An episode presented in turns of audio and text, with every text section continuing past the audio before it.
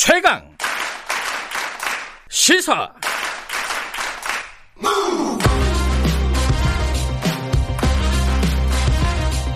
지금 여러분께서는 김경래 기자의 최강 시사를 듣고 계십니다.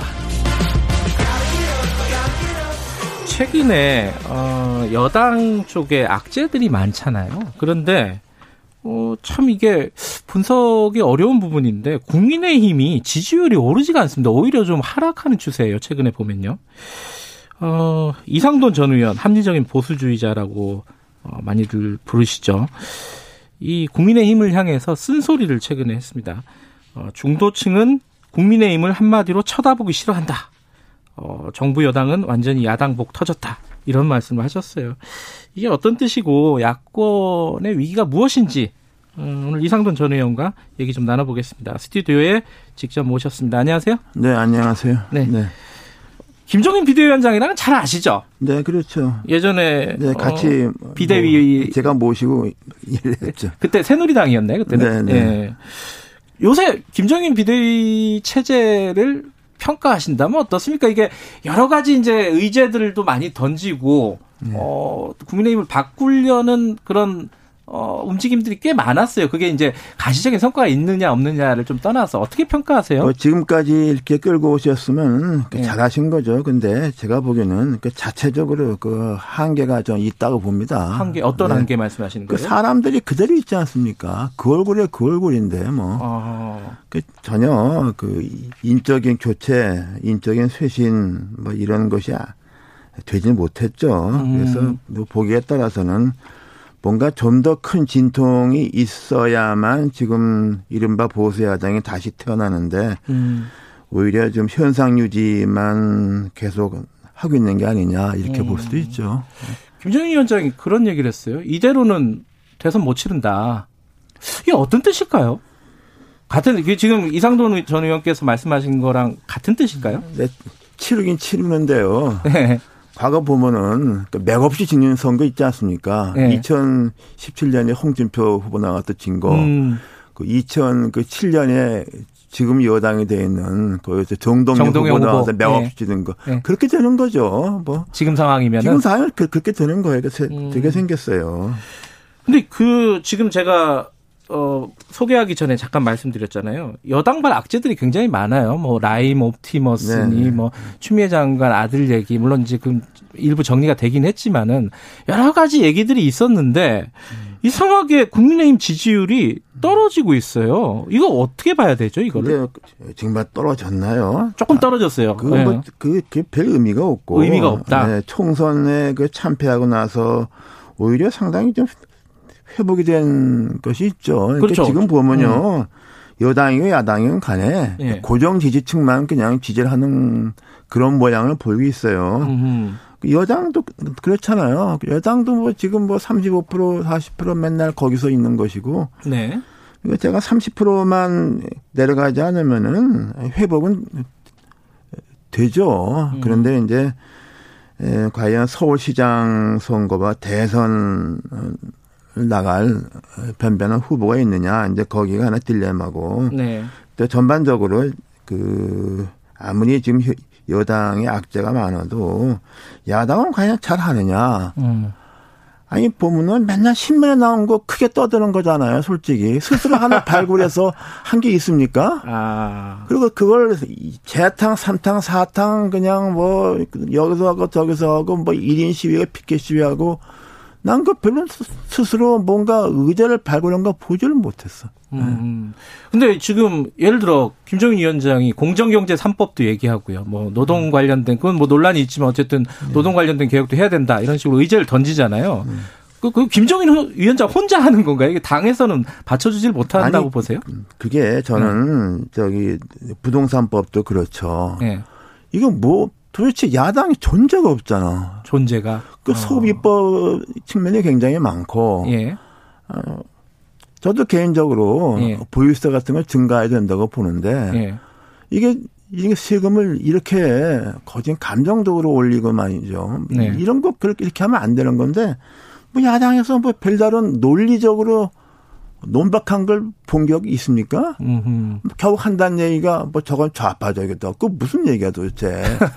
그리고 지금 이것도 마찬가지예요. 당연히 이 공정경제 3법이라고 부르는 것도 예. 이 언어의 착시를 불러오는 겁니다. 마치 자기들이 하는 것만 공정한 것처럼. 네. 저는 저는 그, 그런 게 페이스에 말리면 안 된다고 봐요. 네. 야당이 그 내용에 대해서 어?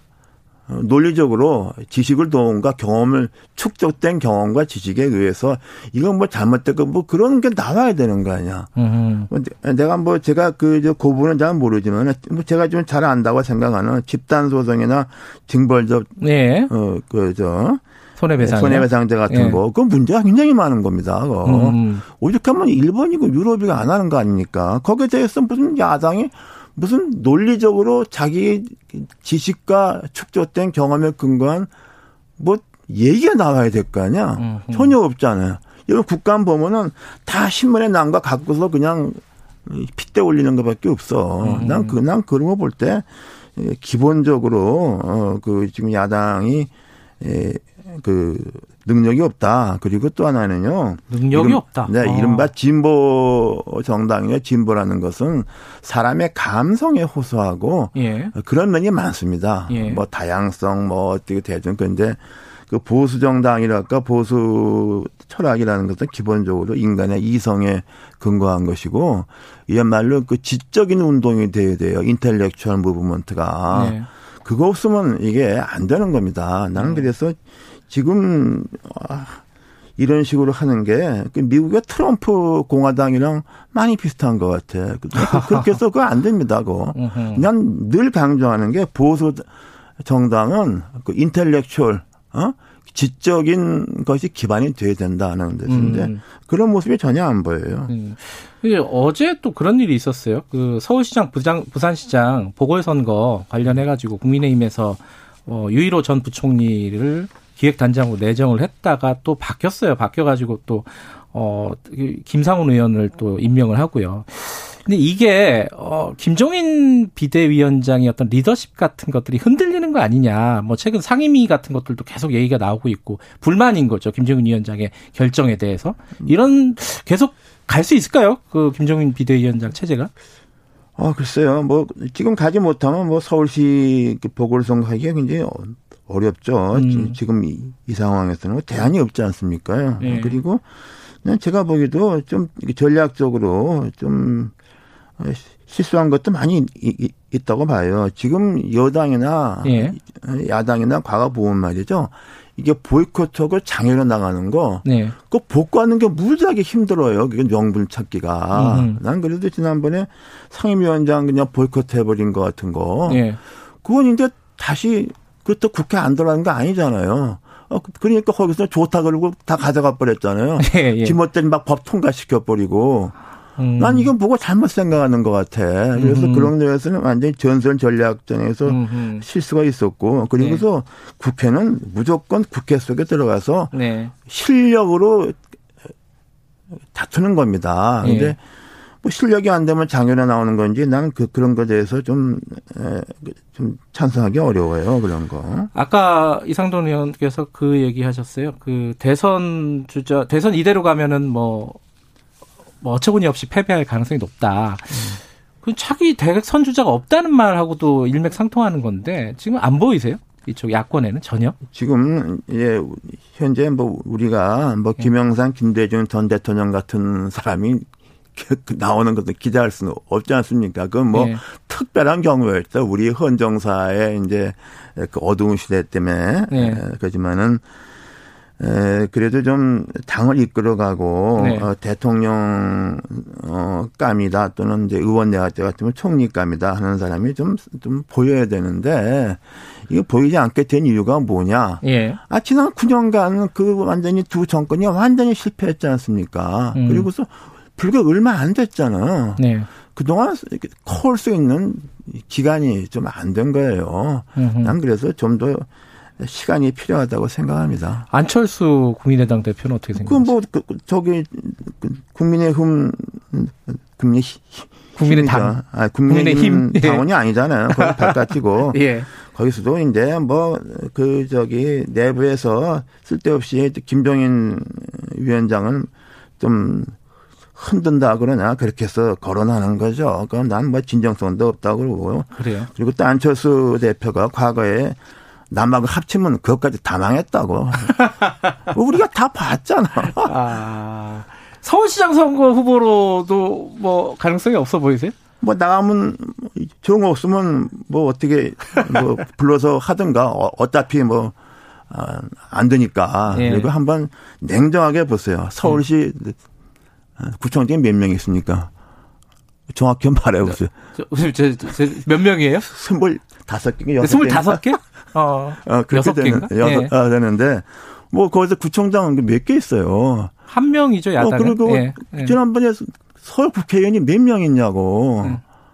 아니, 그, 그렇게 해서 이게 금방 회복이 됩니까? 음. 난, 난 그렇게 해서 이게 금방 이긴다고 말하는 것 자체가 너무 좀, 좀 무모한 것 같아요. 아무리 지금 여당이 죽을 써도 그리고 또 선거라는 음. 것은 당도 당이지만 후보의 그 면면 네. 그거 굉장히 좌우됩니다. 아, 그래서 나는 어, 그두 정권이 뭐이 모양으로 망가졌는데 거기서 금방 이렇게 몇 년 만에 회복한다는 게 난 내 경험적으로 볼 때는 좀 어렵다고 봐요. 아니 대선은 그 좀 큰 선거라 그렇지만 서울시장 후보 정도는 좀 눈에 보이는 사람 없으세요? 아, 서울시장이 네. 우리나라에서 차지하는 비중이 어, 너무 커요. 그래서 음. 이건 뭐 작은 대사라가 마찬가지 아닙니까? 근데 서울시장도 뭐 지금 하게 되면은 뭐 경선에서 네. 거기서 뭐 이기는 사람 누군가 한 이기지 않겠어요. 네. 나갔는데 이렇게 보면 한번 과거에 나와서 이렇게 이렇게 한 사람들 잘 안 됩니다. 음. 그게 한 번 실패하고 다시 할 것 같으면은 그야말로 뼈를 깎는 각오해서 그 당과 그 후보가 다시 태어나야만 되는 겁니다. 음. 그 그렇게 뭐 한 번 떨어지고 붙을 때까지 계속 나갑니까? 그게 됩니까? 아니 그건 그건 뭐 정치학 경험상으로 안 되는 거예요. 아니 뭐 여러 명들이 거론이 되잖아요. 뭐 윤희숙 의원도 어 좋게 보시는 것 같고 이상돈 전 의원께서는 그죠? 네, 근데 저는 음. 솔직히 네. 윤 의원이 그 서초 에서 당선이 됐고 네. 강남 서초는 사실 비례하고 똑같은 겁니다. 그리고 또 광역 선거는 달라요. 그 음. 선거 자금만도 법정 한도액이 서울시는 한 40억인가 됩니다. 네.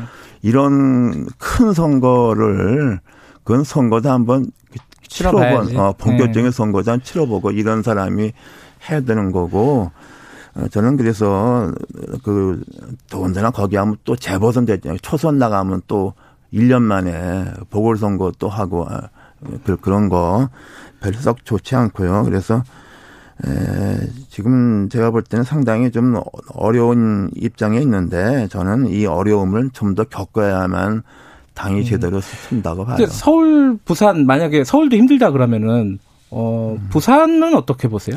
부산은 아, 그래도 좀 유리하잖아요. 아, 부산은 뭐 예. 상당히 그 음. 후보만 좋게 내면은 음. 된다고 보죠. 근데 이제 부산도 에그 오죽하면 김세현 의원이 그 뭐 그만 두고 그랬지 않습니까? 이제 네. 이른바 이제 부산에서 흔히 말하는 뭐 과거의 과거의 구여권 지금 야당의 음. 좀그 묵은 정치, 네. 예? 뭐 흔히 말하는 뭐 기득권 정치와는 좀 선을 그을 수 있는 좀 그런 후보를 내야만 음. 또 부산에서 좀 어, 어, 상쾌한 승리를 하지 않을까 저는 음. 그렇게 생각을 합니다.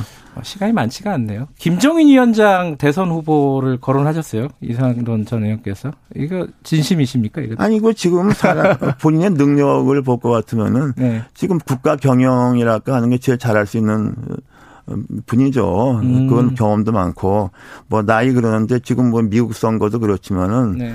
그건 보면 이렇게 비스마르크 재상도 뭐 몇 살까지 하고 2차 대전 후에 아데나워 총리가 총리 십몇 년 하고 그만두게 85세였어요. 그래요?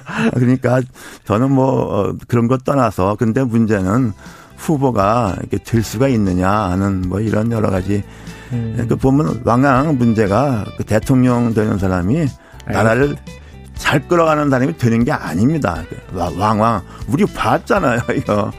알겠습니다. 이상돈 의원 자주 좀 나와주세요. 여기까지 듣게요. 고맙습니다. 네. 시황에서 1분 여기까지 하고요. 잠시 후 2부에서는 어, 라임 옵티머스 사태 관련해 갖고 야당 입장 좀 들어보겠습니다. 잠시 8시에 뵙겠습니다.